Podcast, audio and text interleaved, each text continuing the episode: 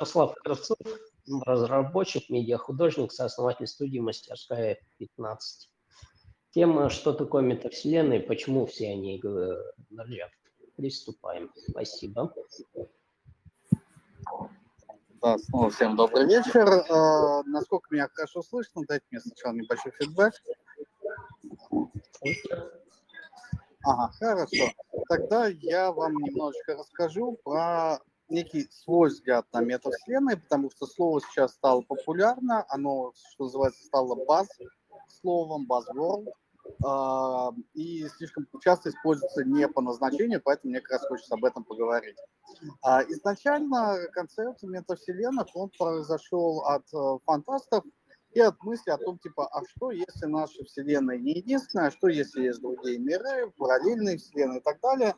И, соответственно, как это все вместе можно объединить. Э, и отсюда, соответственно, тема, что метавселенная как нечто межвселенное, нечто надвселенное, вне вселенных. То есть некий термин, объединяющий несколько параллельных вселенных в единую концепцию. А, несмотря на то, что это было в фантастике, что-то, по-моему, 50-60-е годы прошлого века, а сейчас это снова к нам возвращается уже э, на, ну, на уровне такой масс-культуры в виде вот этих всех вселенных про Мстителей, там, Тор, Локи, э, Халк и так далее, потому что у них как раз развивается сейчас история про то, что это все тоже метавселенная, есть параллельные миры, и, соответственно, поприключались немножко в одном мире, пошли приключаться в другой мир. Э, у... Отдельно была целая, после шикарнейшего, кстати, мультфильма Spider-Man мультивселенных, по-моему, назывался, Spider-Verse, э, где действительно, типа, есть разные вселенные, где, которые пошли каждый по своему пути, но в каждой из них есть свой Spider-Man, только вот немножко другой. И вот они вот все а, встретились, э, потому что появился способ путешествия между метавселенными. Ну, это вот такой именно термин того, как он используется в культуре, в то время как мы здесь собрались поговорить о том, как этот термин используется скорее в сфере IT, в сфере виртуальных реальностей. И здесь я встречаю несколько таких толкований. Одно из них это то, как, например, использует э, компания Roblox, которая говорит, что окей, вот как бы есть много разных видеоигр, и в каждую вы из них обычно играете по отдельности, будь то игры там в Steam, на PlayStation или там в App Store. А вот у нас в Roblox все игры объединены под одной крышей, и, соответственно, у вас есть один общий персонаж, в котором вы путешествуете то в одну игру, то в другую, то в третью. То есть у вас есть какая-то сущность, которая сохраняется между вот этими виртуальными вселенными, соответственно, можно сказать, что это некая мета-сущность, и отсюда, собственно, два шага до мета-вселенной. А, и есть концепция, про которую, соответственно, как говорят в Роблоксе, так, собственно, вовсю педалирует Марк Цукерберг со своим Фейсбуком, на тему того, что вот у нас есть наша привычная реальность, в которой мы по-обычному живем, ходим ногами, что-то делаем, едим, спим. А, и есть, соответственно, виртуальная вселенная, в которой мы что-то делаем там какую-то работу, например. И опять же, и какие-то коммуникации. Ну, будь то тот же Facebook или какие-то еще средства связи, да, даже, например, какие-то виртуальные вселенные на Oculus. И тут получается такая связка, что мы какую-то коммуникацию, общение, работу делаем в одной реальности и какую-то коммуникацию, общение, работу делаем в другой реальности. И возникает тема, а почему бы нам а, не сшить эти все истории в единую концепцию? А, и с возможностью, соответственно, перехода от одной истории к другой, что нам, ну, я не знаю, это звучит, конечно, сейчас очень утопически, в основном из-за того, что современные технологии для этого, ну, не сказать, чтобы готовы, потому что по-прежнему шлемы виртуальной реальности громоздкие, неудобные, греются, надолго их не хватает, график там слабый и так далее – но, как мы знаем, технологии все-таки развиваются. То, что, ну, как бы не надо судить только по тому, какие они прямо сейчас, потому что, конечно же, они изменятся, будут другими. А, и вот вопрос, а не окажется ли, что в другой реальности нам действительно на раз-два плюнуть, э, переключаться между физическим и виртуальным существованием? И, допустим, если наши друзья там каком-нибудь там э, Сан-Франциско собрались обсудить э, там что-нибудь попичить, презентации и так далее – а мы вот такие, не знаю, из Урюпинска взяли и подключились к ним, и виртуальным аватаром присутствуем на этом питчинге, и наше участие рассматривается наравне со всеми остальными участниками, И это внезапно открывает нам какие-то новые каналы, в том числе там финансовые каналы, потому что э, одно дело, когда ты пишешь э, что-то у себя в Рыбинске для своих рыбинских э, инвесторов, и другое дело, когда ты вырываешься в Кремниевую долину и пичешь там. То есть э, это говорит о том, что возможно такое большее проникновение э, между мирами, соответственно, решение. Вот одна из загвоздок нашего физического мира – это логистика. Нам все-таки требуются какие-то усилия, время, деньги на то, чтобы перемещать себя, на то, чтобы перемещать какие-то товары, предметы. А тут вот мы, окей, не можем в эту вселенную что-то переместить, переместили в другое и, соответственно, быстренько решили свои вопросы. Звучит как бы весьма заманчивая эта история. И, ну, и как бы это и определенный лайфченджинг, и вплоть до того, что становится уже не так важно жить в городах-мегаполисах, с их там ужасными пробками и ужасной экологией, уже можно там, допустим, жить где-то, где более комфортный уровень жизни. Но это вот скорее то, к чему, вот о, о чем метавселенные, какие они дают плюшки и то, кто к ним движется.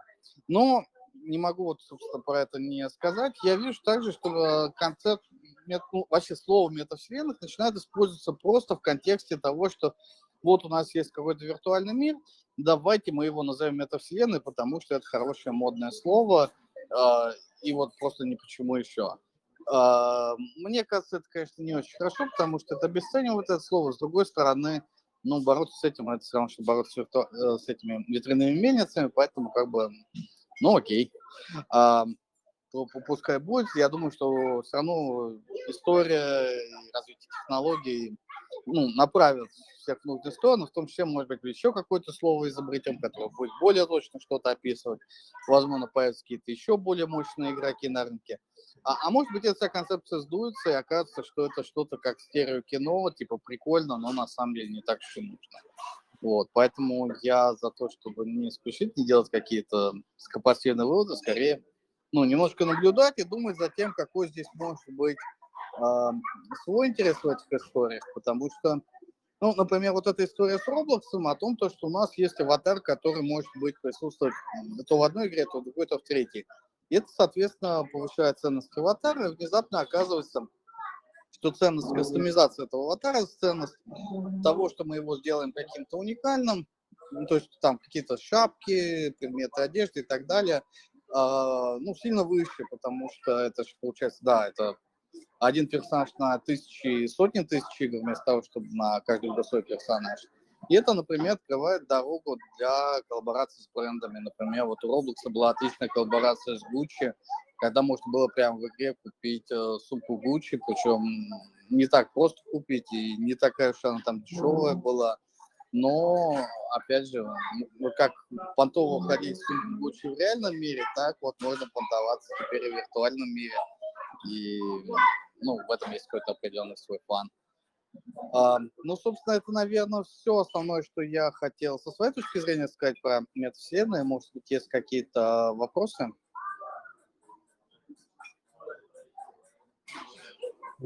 Ярослав, спасибо большое. А можно еще каким-то своим кейсам пройти, а, который вот как раз а, о входе в метавселенные и о том, как личность может быть э, цифровизирована. Вот у вас кролика был, по-моему, кейс. Mm-hmm. Можете? А, да, да. Ну, собственно, как э, человек, который действительно занимается э, и передовыми технологиями, и их осмыслением в современном искусстве, у меня было, ну, я бы сказал, два интересных таких э, кейса, которыми можно поделиться на тему э, вот такого смешания вселенных. Э, первый, да, это была, собственно, первая работа в сфере современного искусства, которую делал в коллаборации с художницей Натальей Алфутовой. Э, и там была идея в том, то, что на основе каждого человека, посетителя, собственно, выставки, делалась виртуальная копия, виртуальный персонаж, в котором было лицо человека, имя, фамилия человека, но при этом и, и поведение, основанное на том, как человек ведет свои профили в социальных сетях. но при этом это была самостоятельная цифровая личность, которая уже никак не управлялась, ей нельзя командовать, ей нельзя что-то запретить или куда-то что-то попросить. То есть эта личность просто живет, гуляет по поляне, где гуляют такие же другие цифровые личности. Все они в обличии кроликов с лицами людей и, ну, собственно, занимаются тем, чем обычно занимаются кролики. То есть они гуляют, дружатся, общаются, могут понравиться друг другу, там, станцевать, могут там любить друг друга, ну и могут очень даже друг друга. А, и тут вот это, как современное искусство, оно позволяло зрителю немножко подойти к этой грани, познакомиться с тем, а, что же такое а, виртуальные личности, виртуальные персоналии, а, как такая новая, по сути, форма жизни, может быть, даже та форма жизни, которая придет на замену нам, таким вот белковым организмом.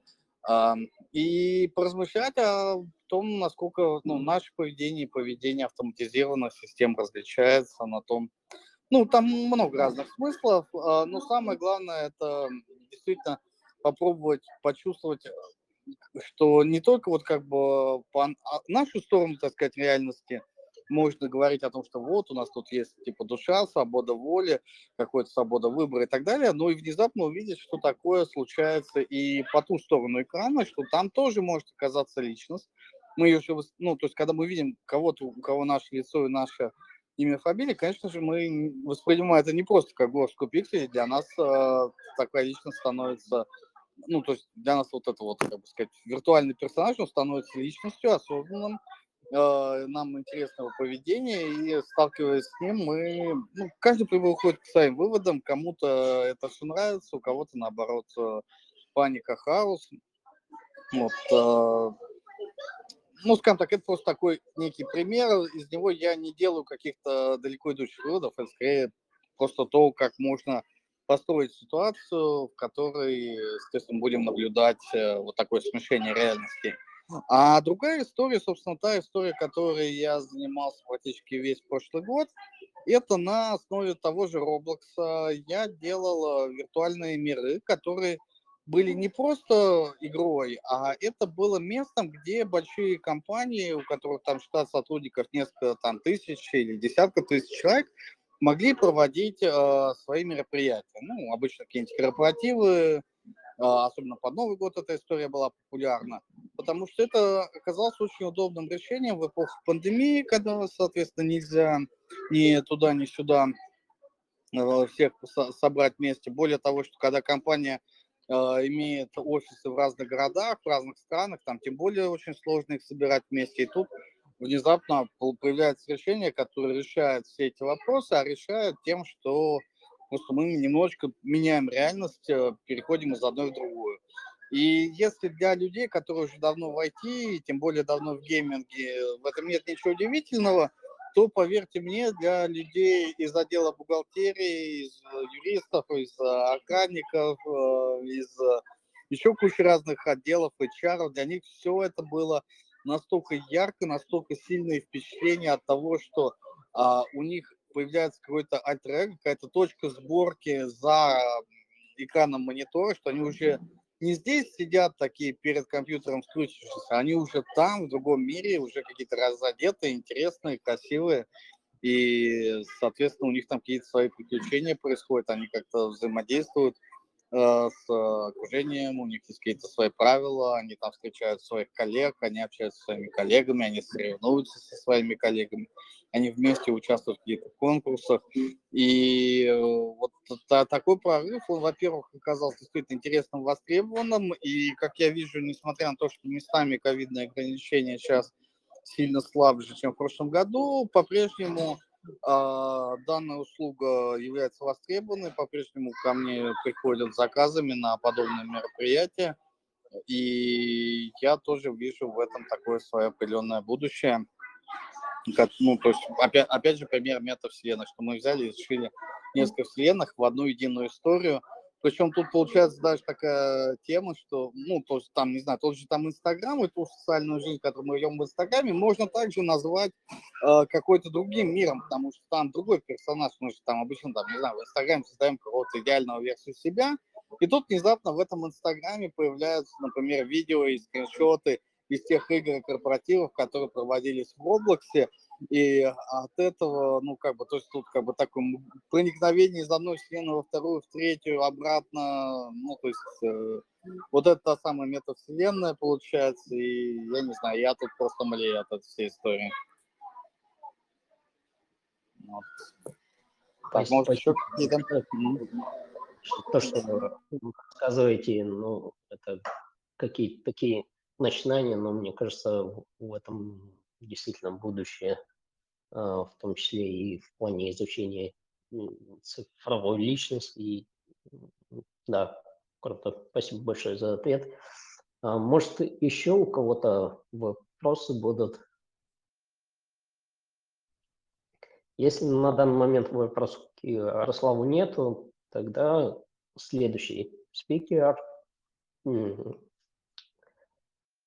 попросил представить его как э, синоптик. Э, синоптик, э, DeFi и DAO энтузиаст 2016 года, коллекционер NFT, э, криптоюрист, э, коллекционер NFT с десятком галерей в различных э, площадках, в различных вселенных, таких как Decentraland, Somnium Space и другие. Также криптохудожник с 2020 года. А, и тема метавселенная или что происходит в параллельной реальности. Слово, Слово. Да, спасибо, Нанил. Всем привет. Так, надеюсь, что хорошо меня слышно. Если нет, то... Нет. Отлично слышно. Доброго дня. Слышно все? Слышно, да? Да, да, отлично слышно. Так, ну, супер. А, начнем, наверное, с немножко с истории, буквально пару слов, чтобы понять, во что превратилась концепция метавселенной сейчас.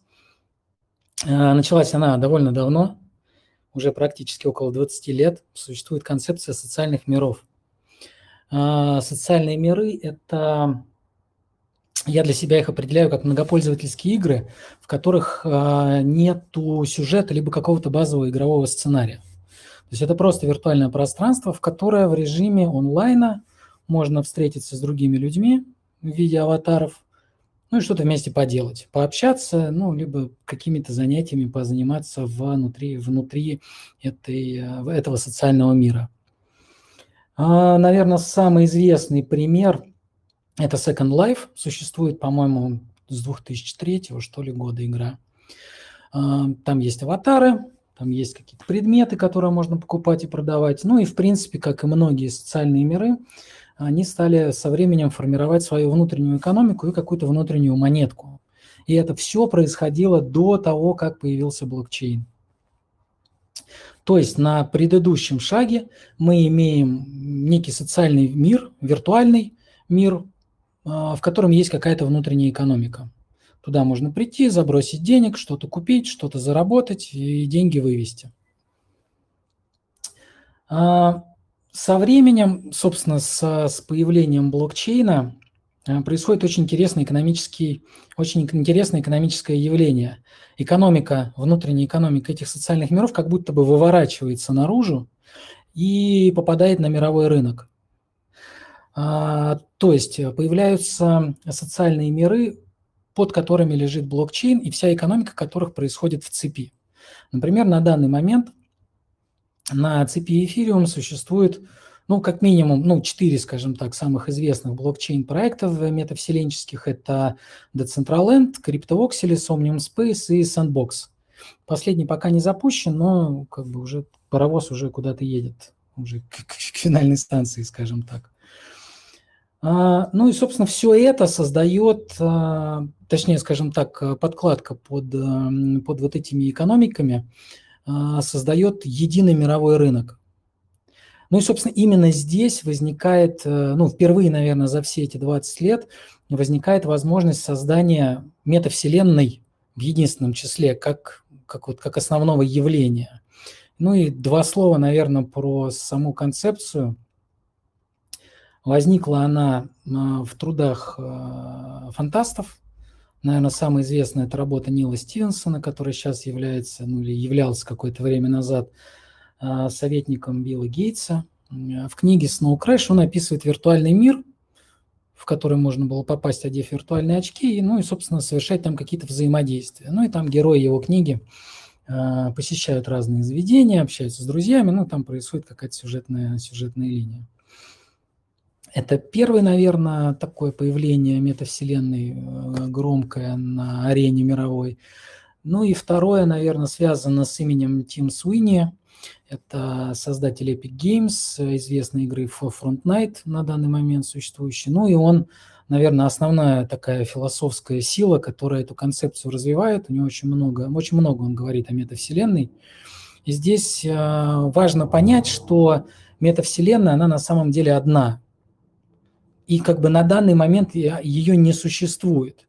И когда проекты называют себя метавселенными, то это такие как бы это прото-метавселенные, потому что метавселенная – это единое виртуальное пространство, попав в которое ты, ну, как бы незаметно для себя передвигаешься из проекта в проект, при этом ты сохраняешь у себя там те виртуальные активы, с которыми ты в эту метавселенную попал.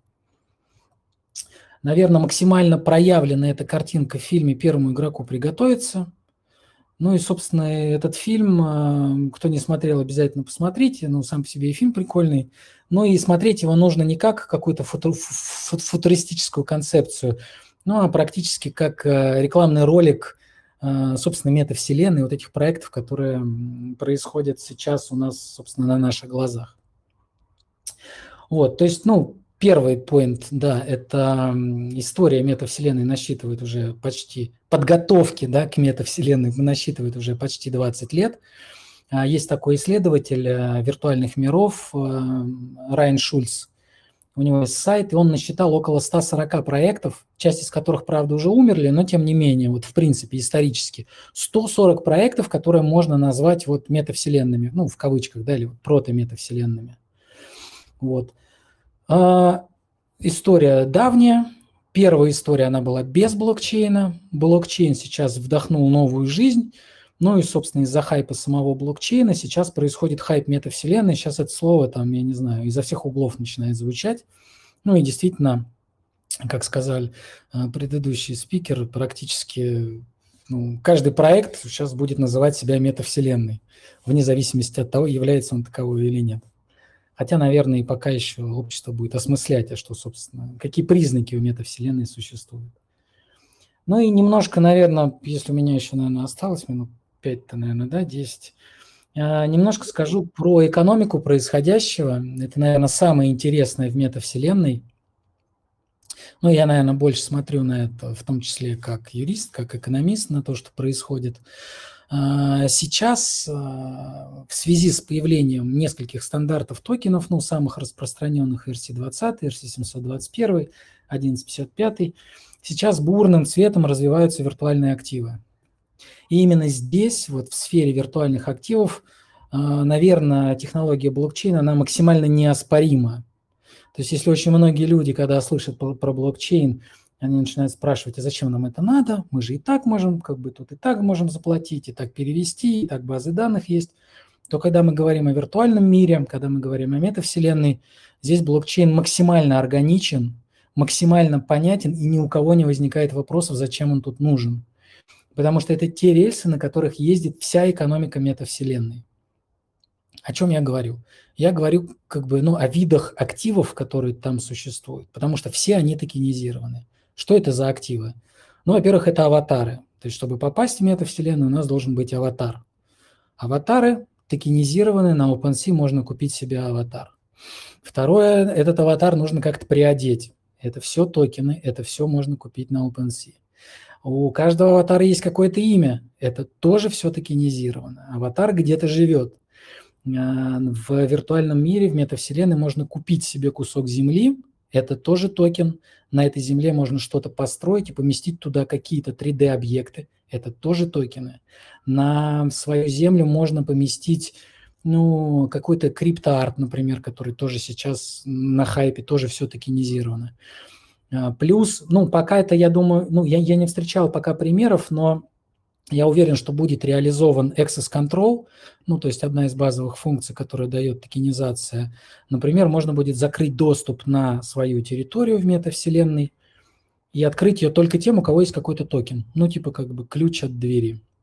Ну и, собственно, все множество, вот все, что происходит в метавселенных, это все так или иначе токенизировано, так или иначе это живет на блокчейн-рельсах и создает мировую экономику. Поэтому сейчас проекты, которые появляются, они вываливаются сразу в международное пространство, продажи, которые идут, они сразу идут на весь мир, деньги проекты собирают, ну, некоторые проекты делают это там за 20 минут, некоторые чуть побольше, некоторые, э, ну, как бы выбирают другую стратегию, есть там Глеоми Сити, например, один из таких проектов, он на данный момент собрал около 400 эфиров, но он это делал в течение года, медленно, без маркетинга. Ну, в любом случае, каждый выбирает э, себе свою стратегию, но тем не менее сам факт токенизации позволяет таки, такого рода проектам вырастать, формироваться и ну, набирать капитал, набирать аудиторию. Ну, Наверное, еще на пару слов, наверное, скажу про небольшой недавно появившийся мостик такой между NFT токенами. Ну, это один из инструментов токенизации в метавселенных. И RC20 токены – это обычные валютки. Ну, обычные валюты, которые есть. Кстати, тоже в метавселенных есть своя валюта внутренняя обязательно. Недавно появилась такая история, как фракционализация, когда можно взять NFT 721 токен и превратить его там, в миллион ERC-20 токенов. Ну, наверное, на этом подробно не буду останавливаться, то, наверное, много времени займу. Вот. Ну, еще одно из явлений, которое нужно обязательно иметь э, в голове, когда мы говорим про метавселенные, это DAO. Сейчас, наверное, ну, ни один из проектов, э, которые э, выходит на рынок, так или иначе, связан он с метавселенной, кстати, либо не связан, все проекты так или иначе делают DAO, потому что это уже, ну, уже понятно, что это основной инструмент управления криптопроектами, и потенциально это инструмент управления внутренним, ну, скажем так, а, не знаю, неким аналогом гражданского общества, как в нашем государстве. А, метавселенная – это же тоже какое-то какое общество, там тоже будут какие-то правила, наверное, в каждом проекте какие-то свои, и так или иначе нужно будет достигать общественного консенсуса по правилам жизни, там, я не знаю, в том или ином городе в виртуальной реальности. Ну и по-любому здесь э, будут э, DAO в разном, в разном формате управлять всеми этими правилами игры. Ну вот, наверное, вот в общих чертах, может быть, сумбурно получилось, но постарался на несколько кучек разбить. Спасибо большое. Вопросы, может, у кого-то есть уже? А, подскажите, у меня вопрос такой. А, вот метавселенная, а, метавселенная создается единая, и люди туда, ну, постепенно уходят. Вопрос такой, вы коснулись темы некого набора правил и норм, которые, которые участники будут соблюдать.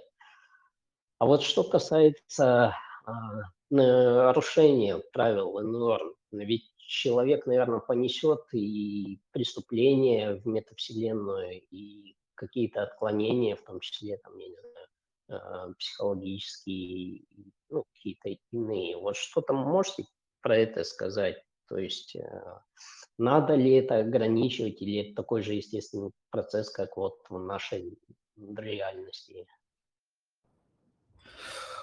Ну, довольно-таки сложный вопрос, конечно. Сейчас э, примеров мало, хотя они есть. Ну, дайте я попробую, может быть, порассуждать. Ну, первый аспект. Абсолютно точно в метавселенной будут зоны, ну, давайте назовем их, э, я не знаю, темная зона, да, типа как Dark Market, будет некая Dark Metaverse. И, скорее всего, она будет наполнена пороком ну, как бы вот э, в любом случае. Порноиндустрия так или иначе сейчас огромными шагами шагает в виртуальную реальность. Ну и как бы через метавселенную, с учетом того, что там все а, токенизировано и там будут финансовые взаимодействия, скорее всего, там будут финансовые взаимодействия а, ну, как бы преступного характера, либо так или иначе там в серой зоне происходящего. Скорее всего. А, более того, уже если побродить, например, по VR-чату, это ну, такая, такой виртуальный набор виртуальных миров огромного количества, то там уже сейчас проходят какие-то такие, ну, скажем так, подозрительные перформансы, ну, подозрительные с точки зрения того, что они какие-то ну, с лютыми какими-то психологическими э, девиациями, скажем так, есть. Я видел э, сюжет в YouTube про один из таких перформансов. Это будет. Можно ли это ограничить? Я думаю, что, ну, Наверное, на программном уровне можно будет ограничить, но это потребует какого-то KYC на входа в платформу. Но я думаю, что это пытаться, ну, как бы песок руками собрать. То есть в любом случае это будет выскальзывать. Это первый момент. Второй момент э, это, ну, наверное, условно концепция типа кода зло, да. То есть если мы говорим о том, что что-то можно будет ограничить на уровне кода, ну, то есть каким-то образом, опять же, вот я упомянул Access Control при помощи токенов, то, наверное, это будет сделано. Вот. Опять же, наверное, через консенсус того же самого DAO, который будет управлять той или иной частью метавселенной. Но в любом случае это, ну, мне кажется, нельзя будет сделать повсеместно. То есть будут, будут темные зоны. Ну вот, ну, если ответил на вопрос. Да, вполне. Спасибо. Спасибо. А, Подскажите, у кого-то вопросы есть? Есть, есть вопросы. Ага, отлично. Антон, задавайте.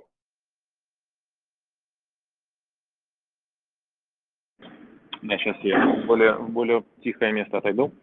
А, ну вот с точки зрения моего видения э, метавселенных, а, эта история может заработать тогда и только тогда, когда а, есть перетекание ценностей условно из ну, виртуальной метавселенную ну, в нашу текущую, как если представить, что э, ну, похожее было, например, во времена покорения э, Запада ну, или Америки, Нового Света, то есть когда из Нового Света пошли экономические потоки в виде продуктов в Старый Свет, это значит, что как бы, ну, э, мир объединился, ну, некая там метаконтинентальность случилась. И если вот такой вот обмен ценностями происходит, то есть метавселенная, она поставляет и экспортирует что-то в нашу физическую, физический наш домен. Ну вот, с моей точки зрения, это так. И вопрос тогда следующий. То есть, что это может быть, что может э, некие виртуальные вселенные экспортировать, ну, кроме такого как бы седативного эффекта или дофаминовой зависимости, э, которая, в принципе, сейчас большинством Э, ну, это элемент игровой индустрии, э, там, не хороший, не плохой, просто он есть. А что это может быть кроме этого? Так, это мне, наверное, вопрос, да? Ну, всем, может быть, кто хочет ответить или имеет какое-то мнение по этому поводу. Ну, давайте я, наверное, тогда начну, раз уж я тут. Так, ну, во-первых, я, ну, я не могу согласиться с концепцией, что метавселенная должна сюда что-то поставлять, и это является, а, скажем так, необходимым условием ее развития, потому что на данный момент, ну, как бы наблюдая ее развитие где-то с 2017 года, я могу сказать, что метавселенной не нужен реальный мир. Более того, в этом смысле я, ну, я наверное, какой-нибудь метавселенческий максималист, но тем не менее, а, как бы этот мир развивается ну, как бы без э, реального мира. Это полностью самостоятельное, ну, как бы как само, самостоятельный некий, некий домен, да, ну, некий вот как бы некое пространство. И действительно, наверное, пока базовая логика – это игровая логика. Ну, как бы с нее это все стартует. Если, ну, немножко развить, э, собственно, ну, ваш вопрос или ваш тезис, вне зависимости от моего с ним согласия, а, я вижу, что метавселенная станет ну, неким дублем реальности. И из реальности туда, возможно, будет поставляться какая-то ценность, а обратно это, ну, ну я, я пока не вижу, ну, например, возьмем пример, наверное, очень очевидный, а, возможно, пример. У меня есть в метавселенной, например, пространство, у меня есть Земля. Я на этой Земле строю шоурум. Я, например, делаю, я не знаю, шью одежду. Ко мне приходит в метавселенную, там внутри, ко мне в этот шоурум приходит человек, и он мне дает, ну, там сейчас уже есть сервисы, с него, например, снята мерка 3D, он мне дает свои 3D-мерки, в шоуруме примеряет на себя одежду, которая у меня там продается в виде дублей реального мира, ну, как бы реальной одежды, смотрит ее на себе, нажимает на кнопочку «Купить», и у меня автоматом уходит заказ. То есть вот такое применение я вижу, но я не очень как бы понимаю, как бы с какой стороны тут ценность идет из метавселенной в реальный или из реальной туда, но вот таких взаимодействий будет множество, потому что финансовые взаимодействия будут проникать в метавселенную, и она будет вся интерактивна. То есть все можно, там все везде можно купить кликом мышки. Ну вот, собственно, вот пару мыслей, наверное. Пока больше нечего сказать, наверное. Ну, такой ответ, что, может быть, э, как метавселенная – это способ разгрузить э, экспансивные э, чаяния человечества, не застраивать э, ну, техносферу как-то э, еще очередными э, спорными с точки зрения э, общей как бы экологичности конструкции, а всю эту экспансивность творческую внутрь виртуального пространства. Ну, то есть вот сейчас такой вот, ну, это уже какой-то философский разрез. Ну да, наверное, потому что ну, у нас все, мы же все, мы же преодолели границы, мы живем в мире, где как бы все исследовано, только космос у нас остался, да, но там что-то пока проблемки. Вот, ну да, наверное, это какой-то вот вектор направления творческой энергии, причем, ну, судя по тому, что происходит, есть подозрение, что, во-первых, экономика метавселенных превзойдет экономику реального мира, это раз – Два, количество предметов, которые будут оборачиваться, ну, предмет вещей, давайте там юридически говорить, количество вещей, которые будут оборачиваться в экономике метавселенческой, будет превышать количество вещей, которые есть в реальном мире, потому что уже сейчас есть огромное количество банков э, с 3D-объектами, и это просто вопрос э, времени, когда они все так или иначе конвертнутся и сядут на блокчейн. Поэтому да, это огромное пространство для творчества, огромное пространство для экономических взаимодействий, и оно, ну как бы оно самобытно, и оно само, самоустойчивое. То есть ему не нужен реальный мир. Но это вот мое такое немножко максималистическое видение.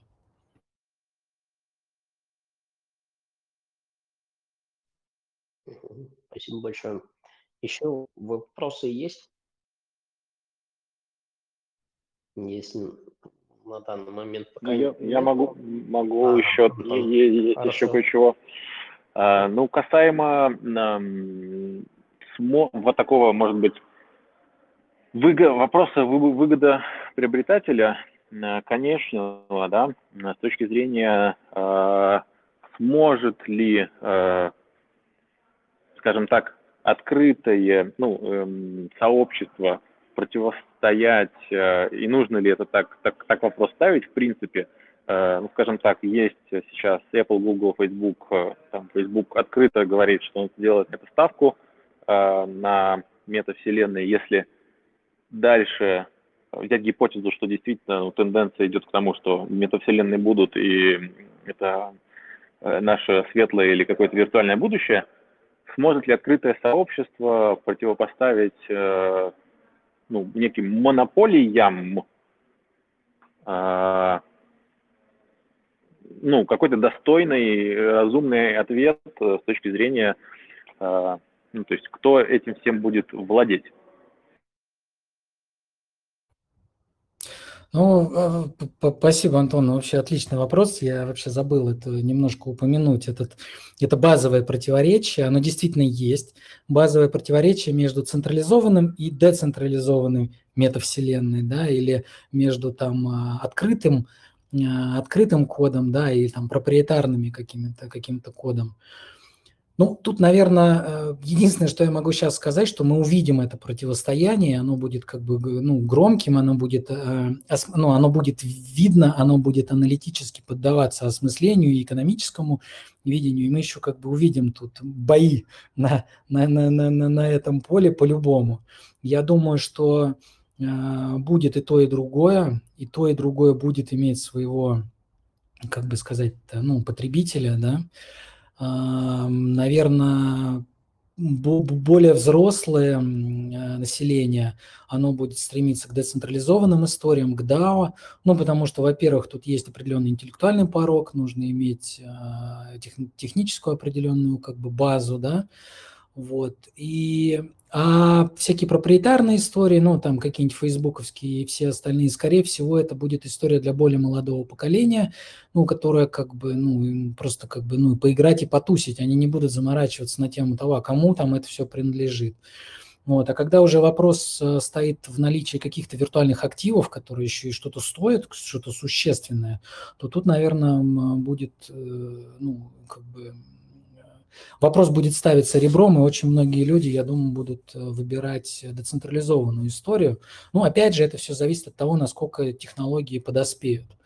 Потому что у нас, ну, пока есть обещание того, что будет децентрализованное хранилище всей этой метавселенческой истории, но это довольно-таки сложная тема.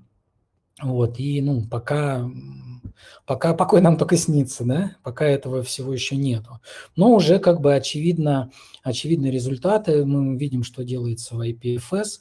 А, видно, как а, расширяются возможности децентрализованного хранения. И если все это заработает так, как это должно работать, то метавселенная, она просто повиснет нигде.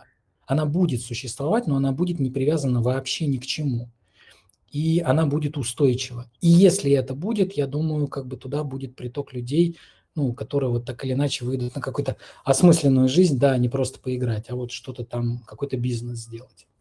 Ну вот, если ответил на вопрос. Да, благодарю, благодарю. Спасибо, спасибо большое. Уважаемые слушатели, вопросы есть? На данный момент, видимо, нет. В любом случае вы можете писать в чате или после следующего выступления также продолжим дискуссию. А сейчас э, а, слово Владимиру Попову, Миноскопу. Э, тема метавселенной DeepNet 2.0. Володь, пожалуйста. Володь, пожалуйста. Да, всем привет. Uh, собственно, у меня есть такая система подготовки, что я обычно готовлю полностью всю презентацию и всегда не знаю, с чего я начну. Почему? Потому что для меня очень важен контекст, а, кто будет выступать передо мной, после меня, что вообще происходит в каком-то моменте. Вот сейчас я услышал много интересных моментов, я с них начну и с каких-то абстракций а, коротенько потом в конце перейдем к конкретике. Да? То есть вот здесь э, было упомянуто про ковид, это очень важная история, потому что он действительно нас подвинул, и та история, что связана с социальными мирами, да, но и когда нет базового игрового сценария, она меня в свое время очень сильно погрузила, когда у меня был обменник, собственно, из которого произошел ник Миноскоп, а, это как раз Second Life э, меня удивил тем, что там люди очень часто вообще не играют ни в какие даже внутренние игры, они, в принципе, там могут выкупить просто пространство в каком-то псевдобаре, ну, в смысле, виртуальном баре, где просто они пообщаются, да. И вот э, в этом плане нужно понимать, что психология человека, она так устроена, что ее изучали очень долго и давно, и те вопросы, которые поднимались в философии, которые, ну, сейчас философию, откровенно говоря, никто сильно так в массах не любит. Но по большому счету все, что мы сейчас обсудили, это все обсуждалось именно на уровне философии и всегда на уровне базиса, что первичнее, материя или, соответственно, идеи. Ну и там есть разные школы, течения и так далее, и так далее. Там, да, объективный материализм, субъективный и прочее, прочее. Так вот, если э, обобщить то, что здесь уже говорили, а я начну именно с этого, то очень хорошо сказал Брэнсон, когда подводил итоги одного большого исследования э, по поводу того, насколько плох человек. Э, даже если вот максимум выливать в, в открытое общество что-то, да, там неважно, это будут наркотики, это будет какая-то запрещенная, какая-то еще запрещенная история, то всегда максимальный порог это 10-15%, и э, средний вообще, да, максимум достижимый, это обычно 3-5%, потому что все равно общество потом э, хочет нормализоваться, все равно хочет нормально жить. Ну и, собственно, Швейцария, например, лучше там доказатель, да.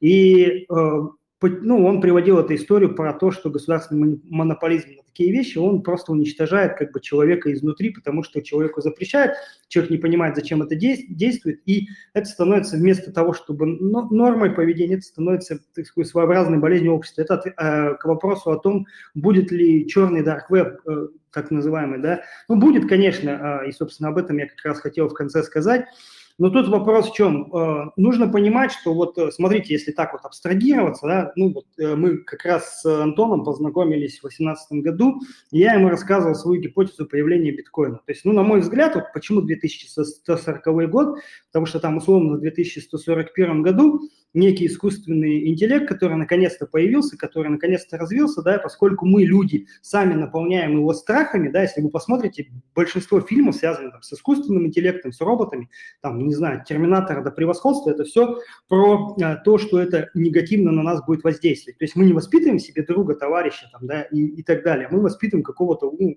какой-то ужас. Хотя на самом деле человек приучил волка и сделал из него собаку, которая является лучшим другом человека. И как бы мы можем развиваться в этом направлении, да, но у нас Голливуд и все остальные пугают, что вот это плохо, это плохо, это плохо. И вот, соответственно, из-за этого отторжения, понимаете, э, может возникнуть такая ситуация, что внутри реального мира сделать, например, обратную итерацию к там, во времени да, невозможно, а в виртуальных мирах возможно. Поэтому у него встала конкретная задача – это создать инструмент, который будет поддерживать э, вот эту технологическую основу, про которую сейчас в том числе Антон спрашивал, да, и, соответственно, поддерживать э, виртуальную историю, где возможно э, обернуть время вспять, да, то есть виртуальное время работает и назад, и вперед, и его можно замедлить, и ускорить, и остановить. И, соответственно, третий тезис – нужно просто дотянуть до 2140 года хотя бы. Да. Собственно, поэтому вот для меня вот биткоин – это такая история, как я его называю, такой сон интернета. Да. Это такая первая метавселенная, которая вообще родилась сама по себе для того, чтобы сама себя защищать. Но это вот чисто такая красивая гипотеза. А если говорить теперь про практику, то смотрите, как я разделяю вообще для себя всю эту вещь. То есть есть реальность, да, то есть, ну, то, то что называется действительно реальность, это, соответственно, или реальная действительность, в зависимости от того, какой там, а, чего мы придерживаемся. Это то, в чем мы, собственно, вот окунулись, живем и так далее. И вот здесь к вопросу о том, что, ну, есть ли игровой эффект, насколько он влияет, и что может метавселенная дать человеку, на самом деле вот есть очень красивый такой интернет-мем, да, знаете, где такая красочная игра, там цветут деревья, какие-то дуванчики растут, э, птички, и ты по, дороге идешь, и, ну, рядом э, тебе показывают вот эту всю вселенную э, Российской там, Федерации, где недостроенные бараки и все остальное, сломаны грязные дороги, да, ну и такая фраза про то, что, типа, вот, конечно же, в реальной жизни меня не учат убивать, реальная жизнь меня заставляет любить, а вот, ну, якобы игровая вселенная – это плохо. На самом деле, это, ну, тоже э, своеобразный такой перекос. Почему? Потому что в средние века в свое время э, люди э, говорили о том, что книги читать вообще вредно, потому что надо идти работать в поле, а книги читают только бездари, не очень все остальное. Но, как мы видим, да, на самом деле книги очень сильно повлияли на то, что а, массы, они стали потихонечку отходить от того, в чем они а, хлебались в средние века. Поэтому вот есть реальность, та, которая вот мы все окунулись по рождению, да, есть расширенная реальность, э, которая куда включает уже VR, а, да, смешанную реальность, MR, ну и, соответственно, AR дополненную реальность. И есть реальность, которую, ну, я называю там XR, э, собственно, это реальность, которая смешана в, том, ну, в таком уже, в квантовом виде. То есть, когда у нас есть реальная реальность, действительная реальность, или реальная действительность. Соответственно, есть VR, есть MR, есть AR. Вот там внутри, да, то, что сейчас э, сказали очень круто про вещи, которые прото-метавселенные, вот как раз вот эти вот метавселенные, которые сейчас нам пробуют там Цукерберг и все остальные навязать, они как раз являются частью вот этой вот, э, ну, такой спутанной, да, э, давайте так ее назовем, спутанной реальности. И это вот на самом деле то, что рано или поздно должно было случиться по простой причине, потому что когда человечество куда-то расширяется, оно всегда производит какие-то новые сущности. И вот тут как раз тоже говорили, у меня был такой тезис, да, что и очень давно он есть, и ничего не поменялось, что мы можем сейчас колонизировать три основных пространства. Это космос, это океан, и это смешан, ну, это, собственно, вот эта вот спутанная реальность, да. При том, что космос мы на самом деле знаем лучше всего, то есть океан изучен очень маленько, а что касается спутанной реальности, то там вообще, ну вот даже если мы возьмем, тут, кстати, крутые цифры прозвучали, опять же, 140, допустим, проектов, это на самом деле ни о чем, да, то есть если мы посмотрим, сколько интернет-сайтов, да, скажем, или там каких-то других сущностей, связанных вообще в принципе хотя бы с со словом виртуальным хотя бы хоть как-то, да, их, конечно, будет в разы больше. Поэтому э, здесь произойдет такое же переосмысление, как когда-то произошло с Web 3.0. То есть если посмотреть на Web 3.0 там э, 10 лет назад и сейчас, то тогда говорили, что это просто, ну, некое будет качественное улучшение Web 2.0, но на самом деле мы видим, что парадигмальный просто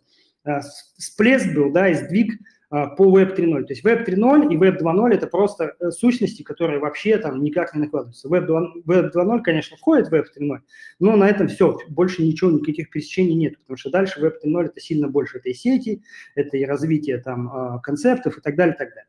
Вот, что, опять же, к вопросу очень важному про DeepNet и про метавселенные, да, нужно понимать, что вот этот подход, он нам говорит о том, что, не, еще раз, я проговаривал это как-то, на, что у нас офлайн переходит в онлайн через токенизацию. Это круто и замечательно. Но у нас и онлайн будет все больше и больше перемещаться в офлайн. Почему? Потому что э, экономика деяния, действия и бездействия, да, она свойственна всем живым и неживым существам, и она самая большая в мире. То есть, э, то есть это люди, скрипты, программы, все что угодно, все, что может производить какое-то какое деяние, это все на самом деле э, порождает так или иначе либо токены, либо деньги, да, либо это работает через токены, через деньги. Просто раньше не было этих э, наличных денег цифровых, которые могли, э, условно говоря, использоваться или присниться там роботу, потому что наличные деньги, даже если это электронные, они были совсем другого порядка там, да, и зависели всегда от посредника.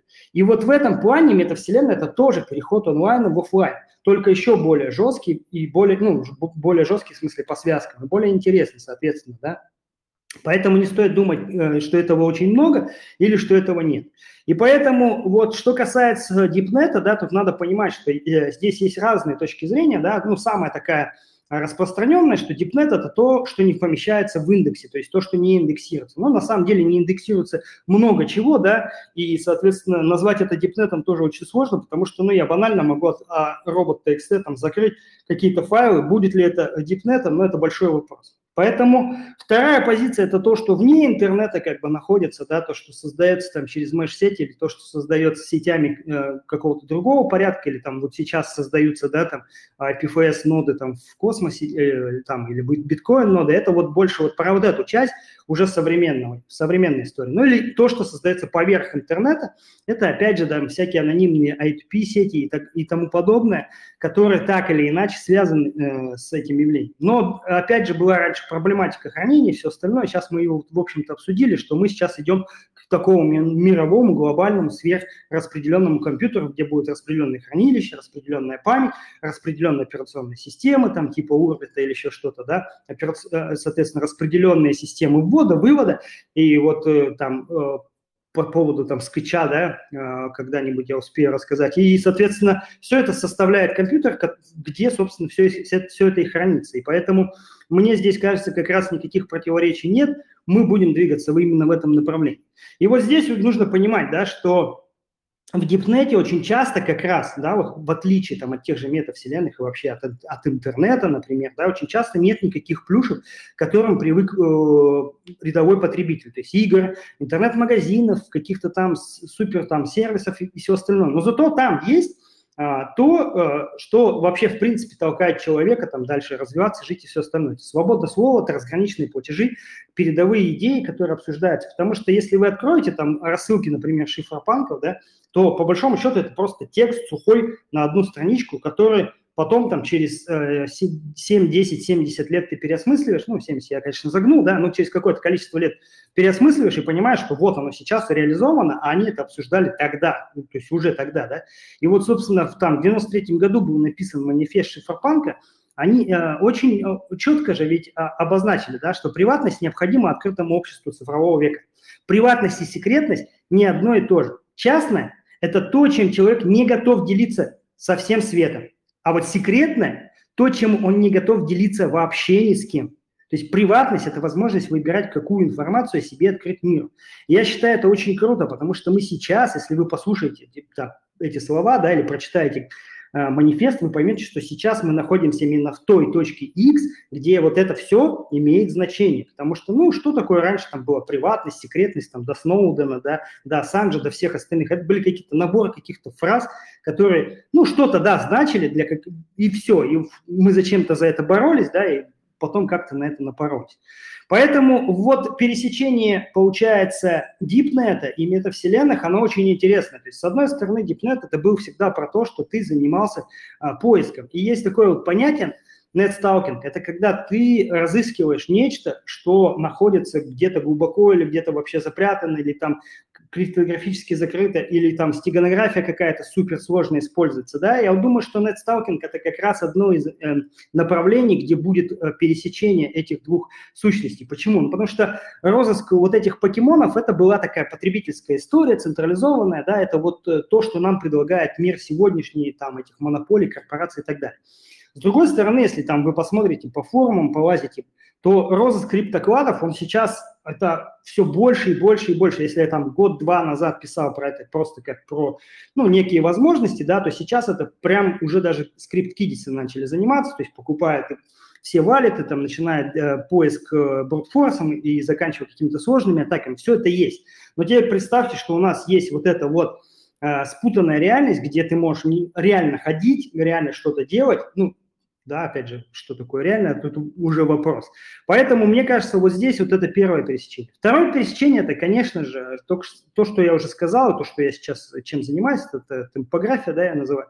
Это хронокапсула. Почему? Потому что виртуальные миры, на самом деле, вот э, очень круто сказали, что по, по доступу, да, будет доступ по ключу и так далее. Я, я в этом уверен. Почему? Потому что на самом деле за уровень свободы всегда приходится бороться, и если ты, ну, как бы хочешь в академическую среду, да, тебе надо либо очень много денег, либо очень много знаний, ну, либо того и другого сразу. И тут то же самое. Поэтому, соответственно, а, вот эти вот а, различные темпоральные аномалии, которые существуют в распределенных децентрализованных а, вещах, которых централизованных у них по факту не могло быть, да, или, по крайней мере, не могло быть в нужном количестве, то они здесь тоже пересекутся, и DeepNet превратится вот в такие замкнутые различные давайте условно говорить, вот, э, виртуальное помещение, где можно будет там по своему времени, по своим геометкам, по своим каким-то там каналам доступа, ну, получать эту всю историю. И вот благодаря токенизации мы, по, по большому счету, оттуда можем даже не выходить, потому что когда у тебя токенизировано все, включая офлайн сущности, да, ты так или иначе можешь эти офлайн сущности получать за какие-то онлайн сущности. Мы сейчас это наблюдаем, то есть если посмотреть там на Axis или где-то еще, то игроки получают деньги, на эти деньги получают, соответственно, да, ну распространенный пример про Филиппины, они получают, соответственно, выплаты, эти выплаты тратят на какие-то там товары, услуги, ну и дальше пошел цикл, да. То есть также действуют там баунтисты в криптовалютах, но это все пока маленькие примеры, да, то есть мы пока просто выдержки с вами видим как энтузиасты, но на самом деле вы можете просто это умножить на весь мир и поймете, что, ну вот, вам самая большая экономика вообще, которая когда-либо существовала. Плюс в ней участвуют не только люди, да. Поэтому, на мой взгляд, это вот вторая точка пересечения, третья точка пересечения, ну, это, конечно, борьба за свободу, да, то есть а, понятно, что нужно, с одной стороны, бороться за свободу виртуального мира, ну, то есть VR, AR, MR и так далее. С другой стороны, надо бороться, ну, по факту, и мы всегда это делаем, хотите вы этого, не хотите, это за непосредственно а, реального мира свободу, да, и у нас получается а, здесь очень простая такая история, что когда вы делаете шаг А и шаг Б, вы где-то пересекаете. Соответственно, вы, например, можете создать а, свой какой-то закрытый канал, да, который доступен только вашим каким-то а, людям по интересам, и который получает к этому каналу доступ только если они вообще являются участниками этой метавселенной. А остальные об этом вообще не знают. Да? Такое ну, возможно, и на самом деле это практиковалось всегда, и вот DeepNet, в общем-то, этим и отличается, да. Опять же, не стоит думать, что тот же там Darknet, как, э, ну, кто-то относит его к части э, там дипнета, кто-то думает, что это как бы своя такая история. На мой взгляд, это просто маленькая-маленькая часть дипнета. Вот. Э, там на самом деле очень тоже много людей, которые просто хотят что-то безопасно э, друг другу сообщить, потому что они знают, что в отличие от многих других, что может произойти что угодно, да, то есть вот в Афганистане случилось то, что случилось, и майнеры, которые там были, они оттуда сразу же ушли, потому что, ну, это люди, которые более продвинутые, они понимают, а, что ну, не надо ждать чудес, чудес не, случится в этом случае, да. Вот, и мы это видим на самом деле везде. А, почему? Ну, да, такие вот маленькие сейчас подвижки есть там, да, то есть это можно наблюдать, например, в установке Tor, нот биткоина или там принятие Тепрута. Почему? Потому что, ну, биткоин, по сути, псевдо анонимная валюта, да, но люди зачем-то делают ее все более и более анонимной, потому что все понимают, что когда речь идет о больших финансах, да, то всегда анонимность, она вообще не помешает. Другое дело, что когда у вас есть анонимность без открытости, вот чего невозможно сделать в метавселенных э, и чего никогда не было в Дитнете. Если у тебя есть анонимность и, соответственно, нет открытости, то ты, ты просто э, теряешь контроль и все. И либо ты создаешь какую-то спецагентуру, э, которая там за всем следит, да, и это получается централизация. А если у тебя, например, открытость без, без децентрализации, у тебя получается контроль теряется с другой стороны, ну и так далее. То есть, соответственно, вот э, Плюс а, сегодняшнего появления метавселенных, то есть тут уже прозвучало, что им не один и не два года, заключается в том, что у нас теперь есть понятная связка, как работает открытость, анонимность и децентрализация в одной совокупности. То есть такая вот связь, которую ты уже не разорвешь, кварковая, да, такая связь. Потом, если хорошо понаблюдать, то можно увидеть, что геймфи, да, геймфинансы, они тоже стали развиваться именно вот в этой э, такой, скажем, очень интересной среде. Почему? Потому что, ну, а, мы уже поняли все про финансы, у нас уже как бы мир из-за инфляции заполнен мем-токенами, там, мем-акциями, цифровыми токенами. То есть люди покупают все, что угодно, лишь бы что-то покупать, либо, лишь бы что-то росло, потому что инфляция очень велика, да. И хочешь э, ты этого или не хочешь, и то же самое происходит с информацией, с данными точнее, да, то есть они постоянно разрастаются. Если мы посмотрим на мир, то как бы вот эта техносфера, она как бы эволюционирует очень-очень быстро, и нам надо куда-то бежать. И на самом деле а, вот создание а, очень отточенных, красивых, а, очень кастомизированных виртуальных миров – это ровно про то, про что был DeepNet всегда. Почему? Потому что ты шел, и ты получал знания, которых ну, с одной стороны, нет ни у кого, с другой стороны, для всех открыто, надо просто сделать больше движений вверх, да, это как вот в горах ходить. Ты, в принципе, видишь то же самое, что люди на Земле, но у тебя точка зрения меняется, и ты, соответственно, меняешь свое представление об этом мире, да, ну или в космос, если улетел, тебе повезло, и ты посмотрел на планету там с космоса, наверное, точка зрения еще меняется с, с этого плана. И вот э, еще одно направление, которое тоже туда в объединение, да, это то, что появились такие блокчейны, как Solana. То есть они делают что? Они, по сути, синхронизируют время. То есть они поняли, что время метавселенной, реальное мнение, э, время и все остальное, оно рассинхронизировано, и они придумали proof of э, history, соответственно, да, для того, чтобы собрать все это воедино. Если вы примените этот а, алгоритм консенсуса, хотя это не совсем алгоритм консенсуса, ну, пусть они так его называют, как бы часть, да, к виртуальным мирам, то вы поймете, что это не что иное, как создание некого сегмента а, дипнета, который работает по вашим строгим заданным правилам, но при этом вы в любой момент можете его синхронизировать с любой другой частью. Это на самом деле очень прикольная штука. Почему? Потому что э, пока что вот, этот вот, э, вот эти три истории, которые я перечислил, они кажутся как бы не взаимосвязаны. Но если вы посмотрите на них вот шире с точки зрения объединения, мне кажется, очень даже круто. Потому что когда мы смотрим, например, там, на памятник Сатоши Накамото в Киеве, там, да, или на какие-то там виртуальные бунты, которые у нас случались, или там на какие-то э, граффити, которые есть только в AR или там VR, то мы как бы видим, ну, вот эти красивости, да. А когда мы накладываем сюда историю про то, что нам нужно защищать анонимность, открытость, децентрализацию, да, и возможность работать без лишних посредников, то сразу же точка зрения у вас меняется. И поэтому я на чем хотел бы закончить, что DeepNet будущего э, в этом аспекте, он заключается, как и все остальное, в том, что у нас будет равный субъект-объект, да, то, что я называю, и, э, соответственно, для которых будет важна только транзакционная репутация, и поэтому э, в метавселенной 1 да, транзакционная репутация, например, там, скрипта будет минусовой или нулевой, или еще какой-то, а метавселенной, например, моей, где мне это, э, этот скрипт нравится, он будет иметь плюсовую репутацию. Это очень важно. Почему? Потому что люди на сегодняшний день из-за потребительства, из-за там разных каких-то аспектов, не будем обсуждать, они стали очень унифицированы. Уровень жизни стал унифицирован, глобализация нас сильно унифицировала, да. Мы потеряли какие-то там национальные а, аспекты саморазвития, все остальное, культурные какие-то свои. И, соответственно, метавселенная, они дают нам возможность переродиться вот в этой техносфере снова супер уникальными, понимаете? То есть, опять же, если возвращаясь к этому интереснейшему фильму, да, первому игроку приготовиться, то вы увидите, что мир реальный там погрузился просто в серость, убогость и все остальное, а мир виртуальный, там люди были сверхуникальны, да, и да, возможно, это не самый правильный путь решения для многих, но тем не менее это путь решения, и надо его пройти, ну или, по крайней мере, его принять.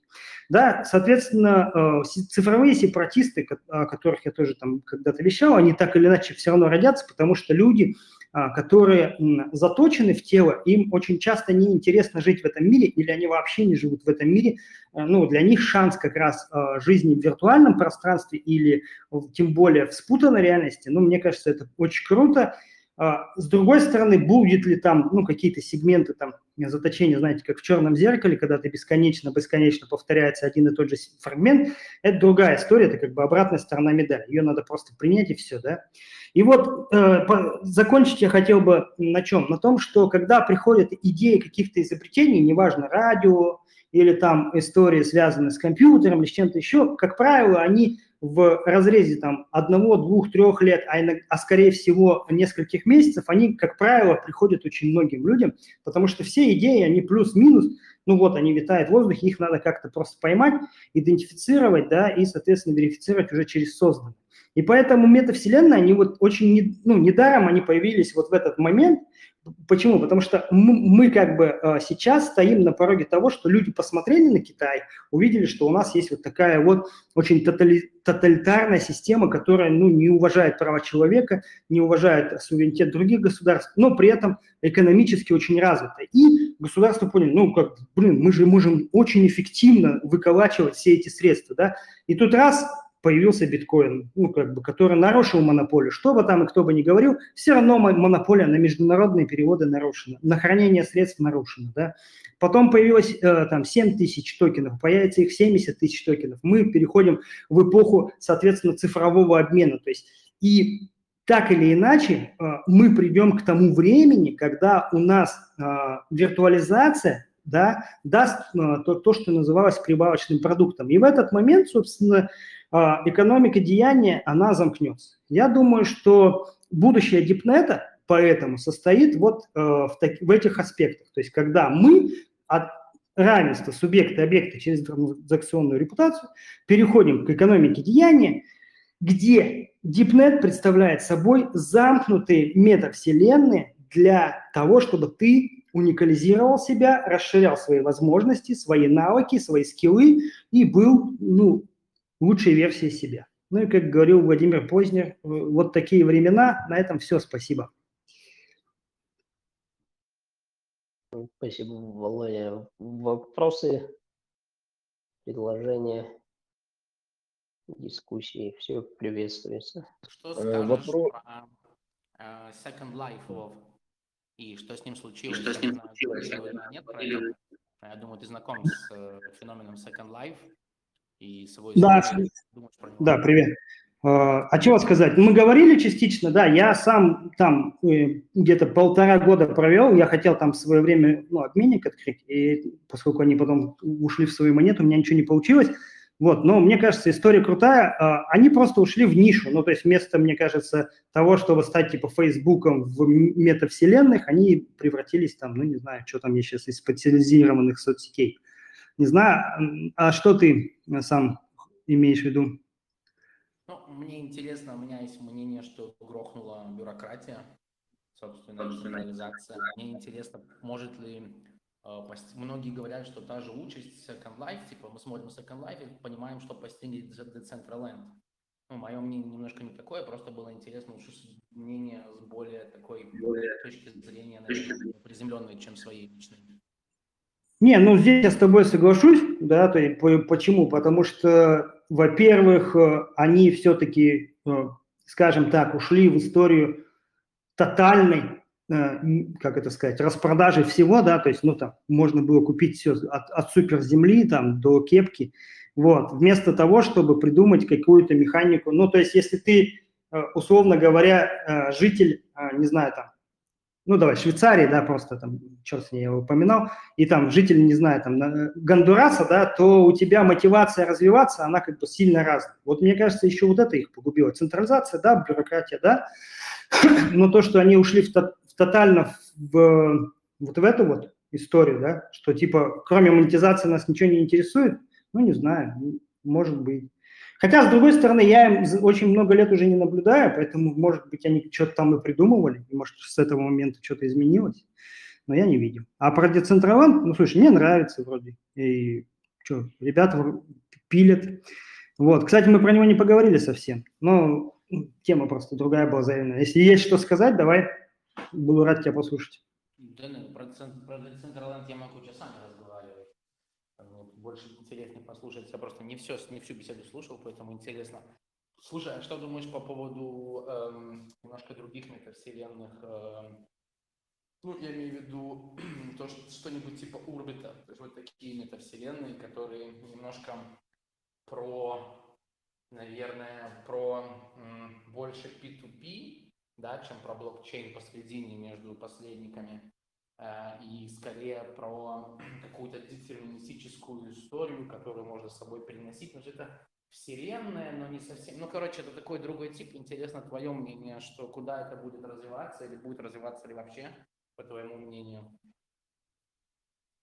Орбит, да, я там немножко затрагивал. Короче, если вот исходить из того, что ты сейчас сказал, мне кажется, что Орбит это такая, знаешь, ну давай так, это такой ассемблер для метавселенных. Ну, то есть ну, в каком плане? То есть вот смотри, вот если у нас есть там условно распределенное хранилище, да, и там а, условная какая-нибудь э, распределенная память и условная там системы ввода, ну, то, что мы в компе имеем, да, то как бы если Урбит взять как вот, вот опять же, очень условно, да, такую серверную платформу, то в принципе, ну, как бы с одной стороны это так, а с другой стороны я тебе говорю, что это вот как бы начальный сборщик таких метавселенных. Ну, то есть э, сказать, что орбит это тоже будет набор каких-то а, там планет, да, вот как у них сам градация там, планеты и все остальное, но это чисто такая топологическая штука. А вот с этой, в этом плане для меня это вот такой, как сборщик, ну, как, короче, конкретный ансамблер. Потому что сейчас мы по большому счету собираем все на коленке. Ну, то есть типа через машинный код, знаешь, там, через перфокарты. Было, а, мы все это собираем вот так. А Orbit это уже типа вот ускоритель там во сколько-то раз.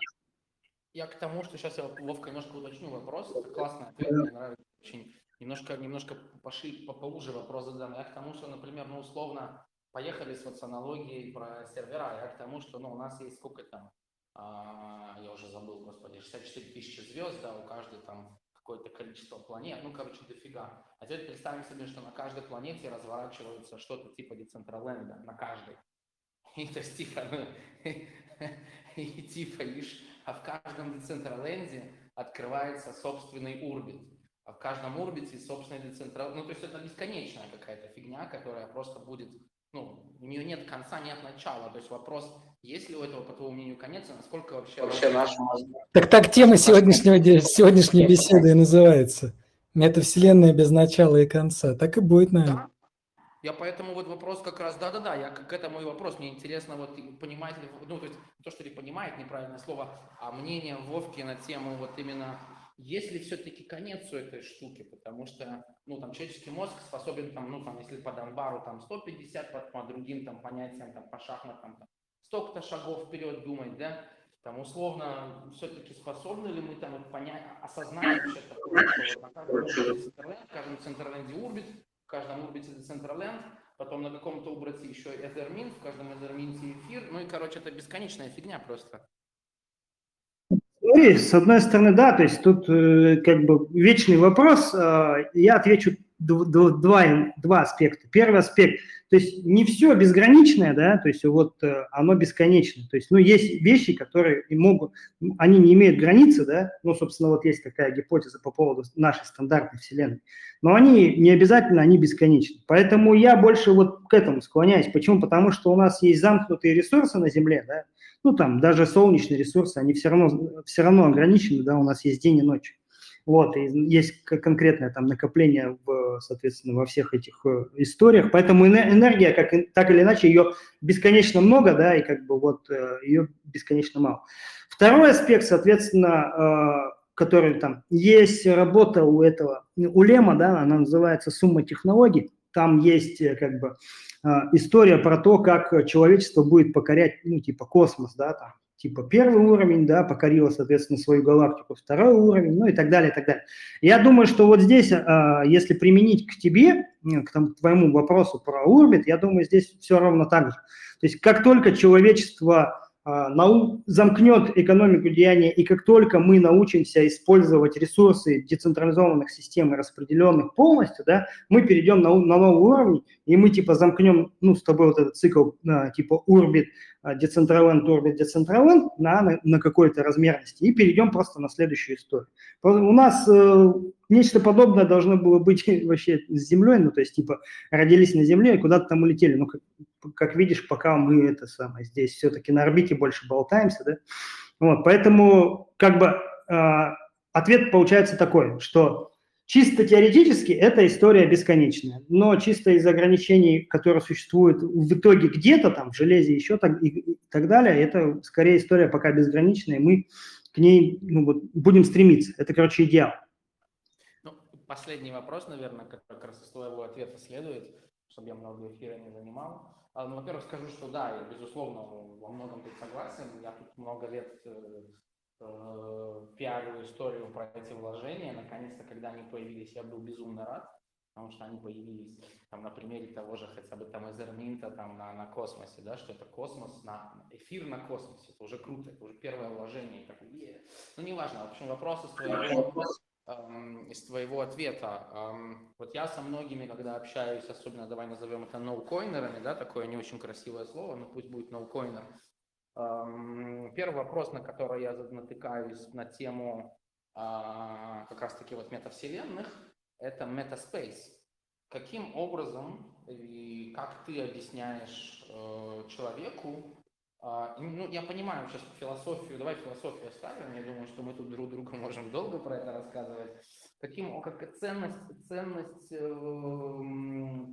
в пространстве, виртуального пространства. То очень многие, когда начинаешь им рассказывать, начинаешь им рассказывать про то, что, блин, ну ты же можешь токенизировать все что угодно, построить свой мир, у людей возникает как бы, ну, первая аналогия продажа воздуха. У них сразу такой, блин, мне продают воздух, мне это не нравится. Я думаю, ты понимаешь, куда я клоню. И вопрос типа такой, ну, типа, а как вообще эту штуку доносить до, до людей, потому что, ну, я вот с таким очень часто сейчас начал сталкиваться, что, типа, блин, мне продают воздух. Ну да, ну с одной стороны я в этом плане не продажник, то есть я обычно говорю, ну не нравится, идите дальше, да, но я все-таки отвечу на твой вопрос.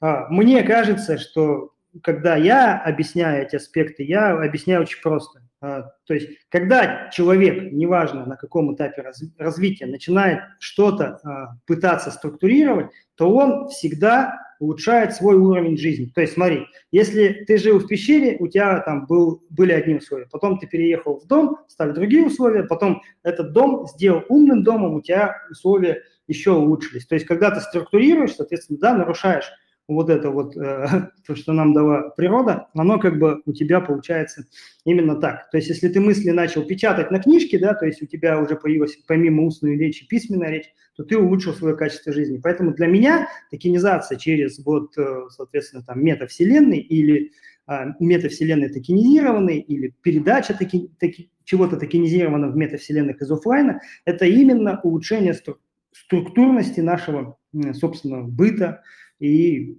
улучшение, соответственно, его. Вот и все. И поэтому ты продаешь э, в экономике, э, которая сегодняшний день существует, э, это, а самая большая – это экономика услуг, да, поэтому когда мы продаем это, здесь мы уже продаем экономику деяния. Мне кажется, здесь человек либо поймет на аналогии услуг, что качественные услуги всегда лучше, чем услуги некачественные, а самое главное, что качественные услуги, они более безопасны, потому что если тебе некачественно сделали там зубы, да, ты, ты об этом очень быстро вспомнишь.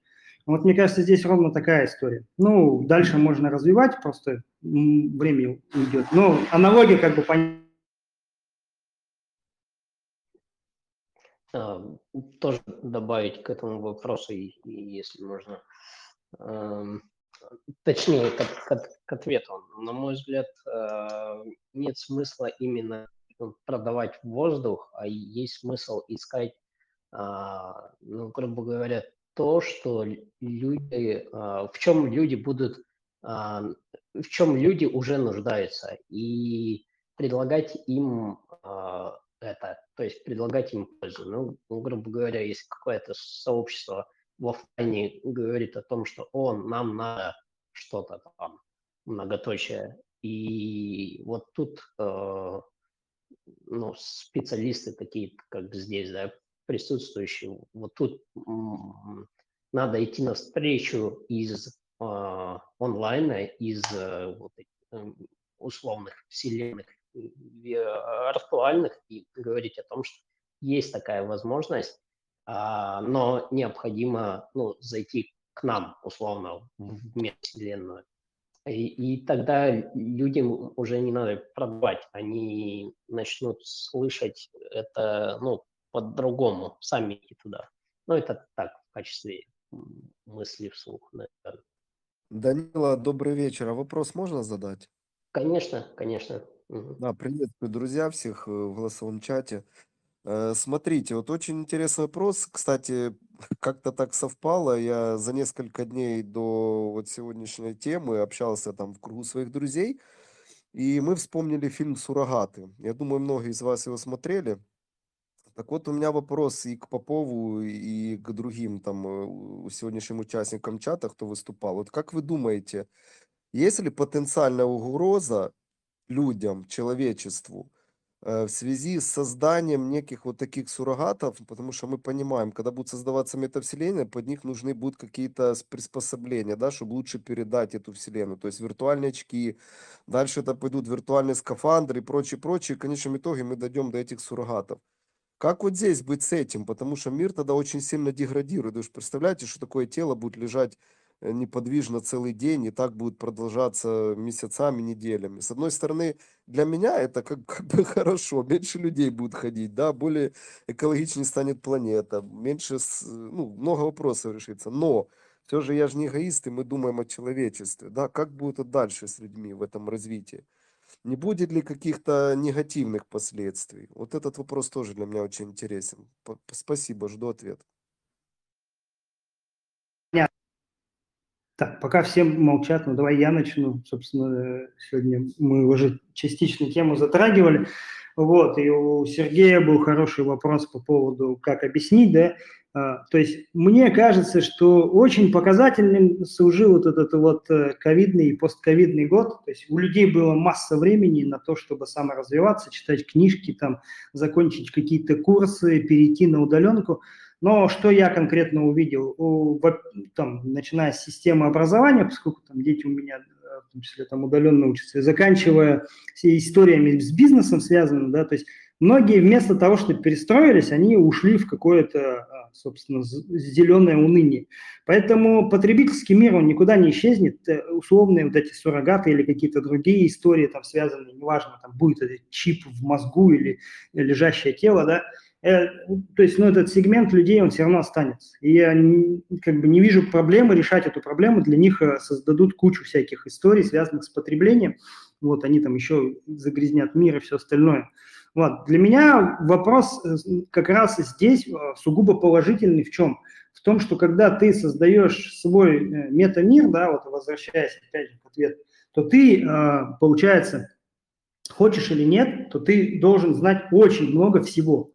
То есть о технологии, хочешь ты или не хочешь знать про криптовалюту. Вот многие пытаются до сих пор там объяснять блокчейн упрощенным языком, криптовалюту упрощенным языком. Это на каком-то этапе работает, но потом, если ты хочешь погрузиться дальше, если хочешь, чтобы у тебя деньги не воровали, если там хочешь, чтобы у тебя э, как-то твои сайты там, да, какие-то p 2 не работали, все остальное, ты все равно в это погрузишься. Ну, у кого-то получается лучше, у кого-то хуже, но тем не менее так оно и есть. И здесь, мне кажется, здесь люди, когда, а, понимаешь, человек начинает обустраивать там условно свой дом, он обычно обустраивает потом свой двор, потом обустраивает там свой огород, свою страну и все остальное, да. Вот. Здесь ровно так же. Поэтому я бы не стал беспокоиться, я бы наоборот увидел здесь кучу положительных вещей, а тех людей, вот, которые вот эти вот там сколько, 10-15%, и которые там ринутся сюда, в потребительский рай, а где лежишь и ничего не делаешь, ну окей, что, мультик Валли есть, опять же, да, а, в общем, в какой-то момент перерождение все равно должно перез... произойти. Может, у кого-то другая точка зрения. Ну, я тоже 5 копеек вставлю. Да, ну, интересный вопрос вообще, все вот эти вот, скажем все так, вот эти... негативные... Негатив... Ой, я что-то, у меня эхо какое-то. Все хорошо. А, да, ну, а, будут негативные аспекты у этого. Они сейчас уже многие из них как бы очевидны, они просматриваются, но и они все лежат в человеческой природе, поскольку, поскольку здесь, наверное, сложно говорить о том, что они изживаются на уровне природы, здесь они будут проявляться. Ну и, собственно, я поддержу предыдущего спикера. Ну и как бы жизнь-то никуда не девается.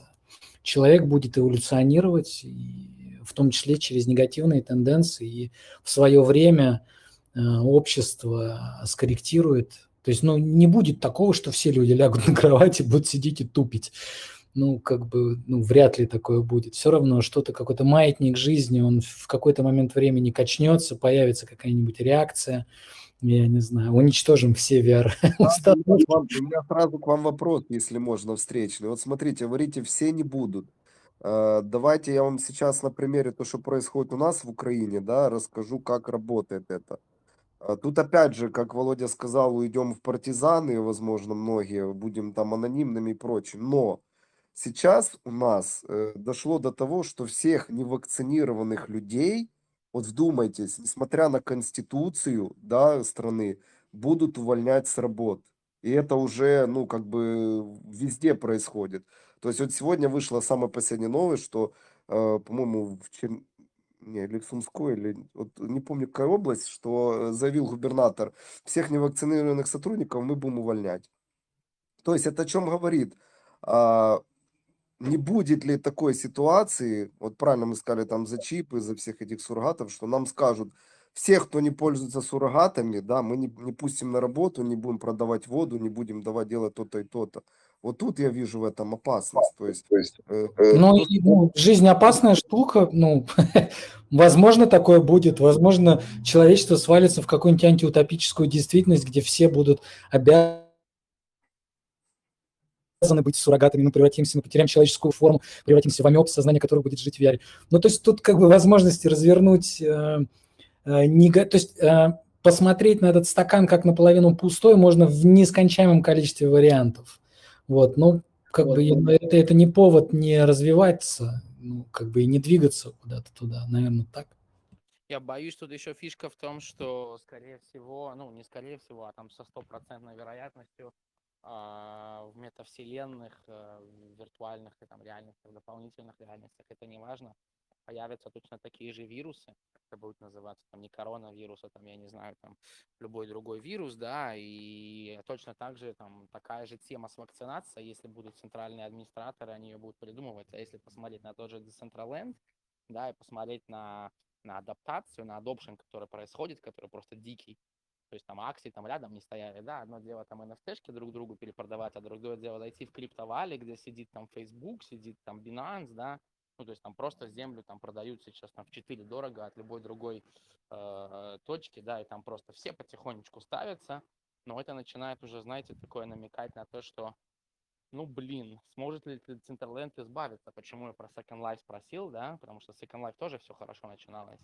Сможет ли Decentraland в итоге, несмотря на всю свою там инфраструктуру, которая сейчас у него есть, которая достаточно хорошая, прикольная, может ли он избавиться от этой участи, где центральные администраторы, которые так или иначе существуют даже там, начнут те же самые, применять те же самые экономики, экономические стимулы, ну, стимулы в кавычках, э, где, ну, грубо говоря, вакцинировать людей, увольнять, грубо говоря, этих самых людей. Тут такой вот большой философический вопрос, мне кажется, и я боюсь, что ответ на него будет. будут.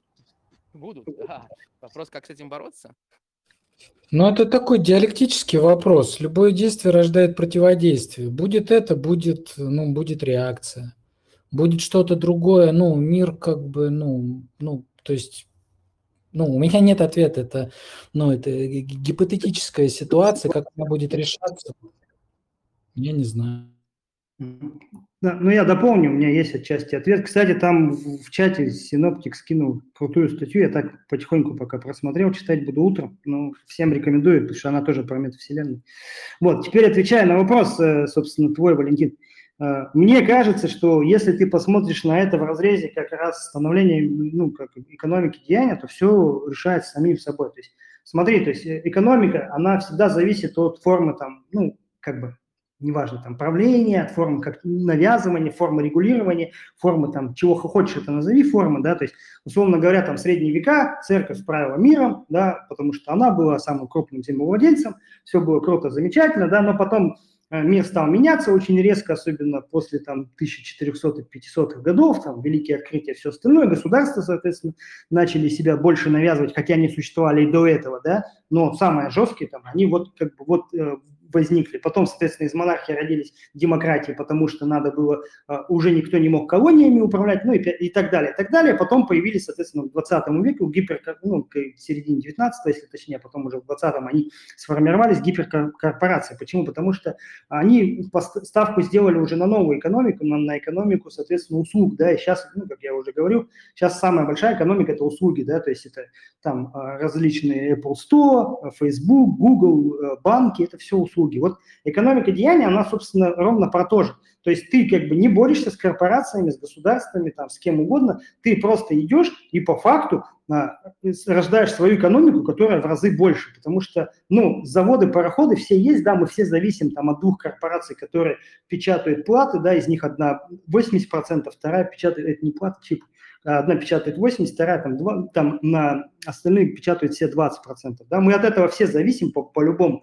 Но тем не менее строить много заводов по печатанию никто не догадался, потому что это типа экономически ну, очень сильно невыгодная история. Здесь и поэтому ты смотри на, на, на это, мне кажется, с позитивной точки зрения, мы верхнеуровнево можем обогнать а, все экономики мира, ну, в принципе и по существу, просто по, по, по той простой причине, что э, у нас уже есть э, валюта, которая там вращается между собой, у нас есть цифровой обмен, и этого всего не существует в мире, который ну, где-то там э, привязан к заводам, к пароходам, всему остальному. Другое дело, что мир, который привязан к заводам и пароходам, он вынужден, вынужден сам по себе эволюционировать и сам по себе меняться. Поэтому есть государства, которые, например, признают крипту, типа там, ну, той же там Японии, там, Швейцарии и так далее, да, есть, которые противостоят этому, есть, ну, тем, которым абсолютно все равно. И мне кажется, вот здесь, в этом, собственно, аспекте и есть вся история, потому что экономика деяния – это 8 миллиардов человек на тот момент уже будет, да,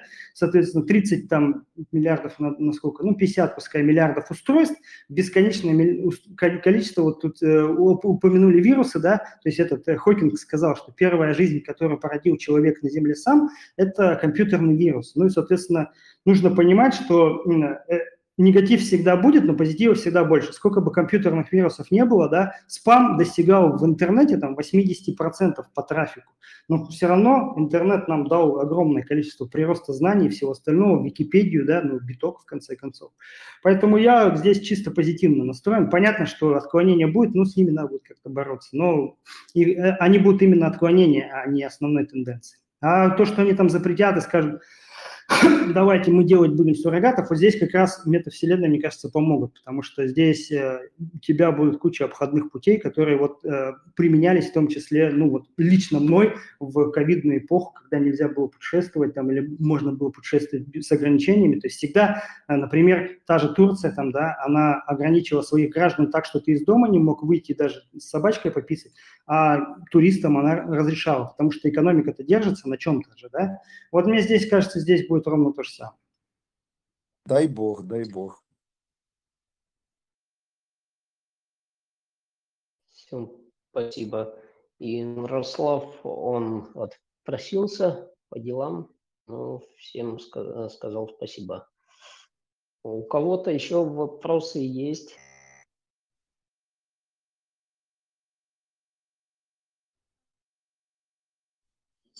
вопросов нет, то предлагаю на этом остановиться. А, тема действительно получилась очень насыщенная. Ага, есть, да, вопросы? А, привет всем, есть скорее комментарий. Тут была интересная мысль, да, о том, что жизнь страшная штука. Нет, жизнь не страшная штука, страшны люди. А сейчас, вот как я наблюдаю, и спасибо всем за дискуссию, на самом деле очень интересно. А, я поздно присоединился, я переслушаю обязательно сначала все это дело, но из того, что услышал, а, ну, как бы страшно не то, что там государства будут это все делать, понятно, что будут делать. А, да-да.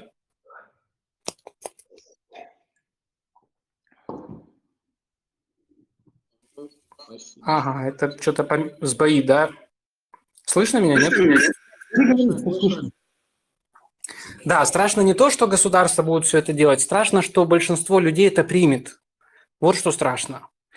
И э, ну, по, по одной из гипотез, то есть главное давление социальное, оно будет уже не на уровне государства, оно будет на уровне тех, кто туда шагнул.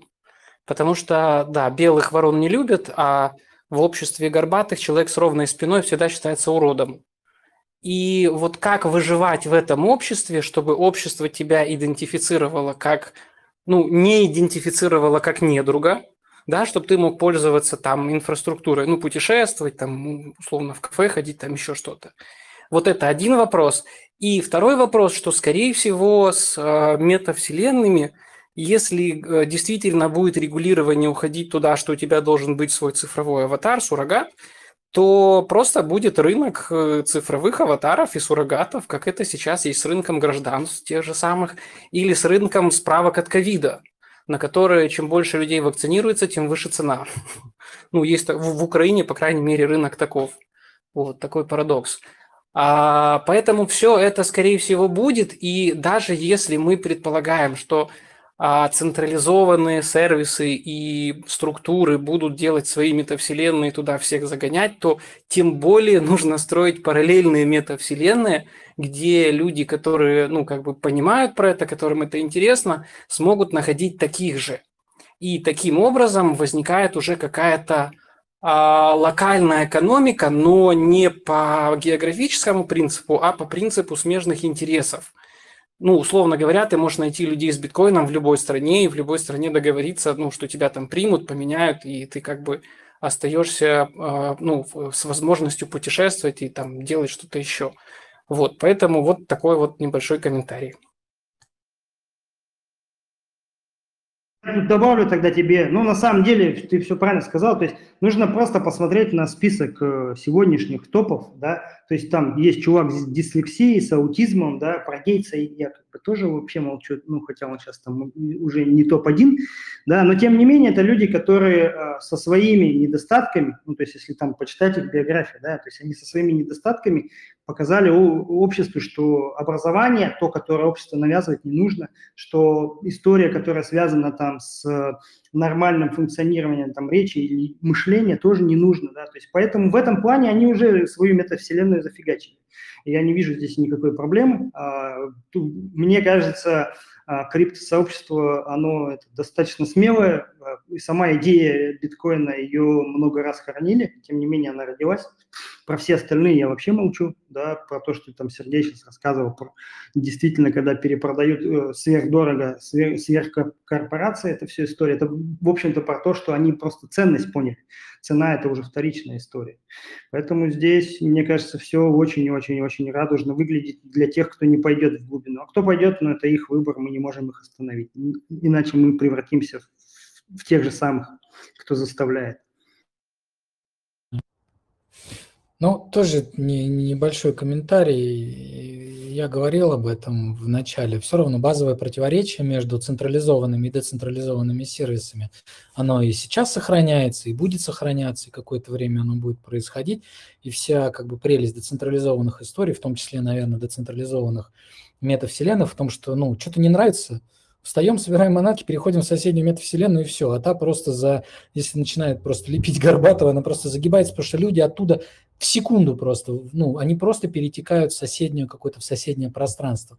Э, ликвидность сейчас передвигается через ну, благодаря, собственно, и блокчейн-рельсам, и всяким DeFi-сервисам, и всему остальному, ну, с сумасшедшей скоростью. Поэтому э, как бы здесь будет конкуренция, и будет конкуренция совсем другого уровня, другого качества и другого характера. И ну, наверное, ну, я тоже как бы, я не поддерживаю антиутопический такой взгляд на все это дело, и мне очень нравится, я не знаю, порог условно там в 10%, да, ну да, вот будет 10% там людей, которые как бы совсем отъехали на этой теме.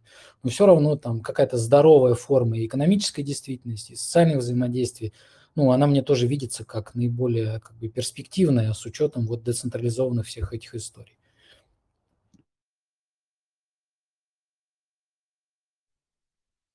Спасибо, Синопик. Какие-то еще, может, появились вопросы? Тема, понятно, жаркая, огненная. Уже Вопросов, я думаю, масса, но я бы еще, знаешь, пригласил на следующий раз как раз Сергея Симоновского, э, собственно, синоптика, если э, будет участвовать, это будет и супер, да, и, собственно, Ярослава, и э, Анатолия, да, поговорить еще как раз о проблемных зонах. Ну, то есть это с точки зрения, там, начиная экономики, да, там, юриспруденции, заканчивая, собственно, технологическими аспектами.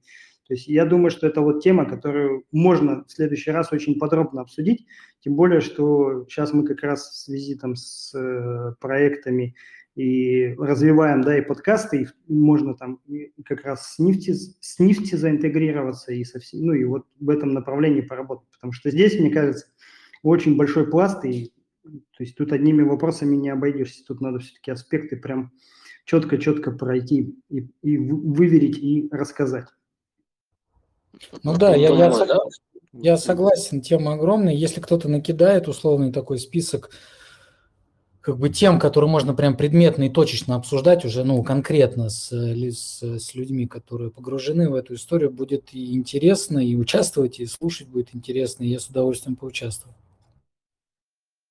Вот, собственно, Данил, вот тебе и как бы задача, да, я тебе сделаю план э, истории, то, чего можно рассмотреть, и то, что каждый спикер может принести ценность, и мне кажется, в следующий раз мы просто продолжим. Отлично. Отлично, не вопрос. А у меня тоже э, ну, по, по этой идее э, все понятно, продолжим Уже идея, слушаю, и возникла, что надо будет чуть, ну, видимо, попозже провести подобную встречу нам где-нибудь как раз уже э, с той стороны реальности я думаю, полезно будет и... Вот отлично, раз... давайте Давай. в Україні как раз всех приглашаю, хто давно не був в нашій країні, говорится, ласкаво просимо. Подождите, а с той стороны это что имеется в виду? Я имею в виду где-то актуальная реальность. А, отличная тема, супер вообще тема, я, я за.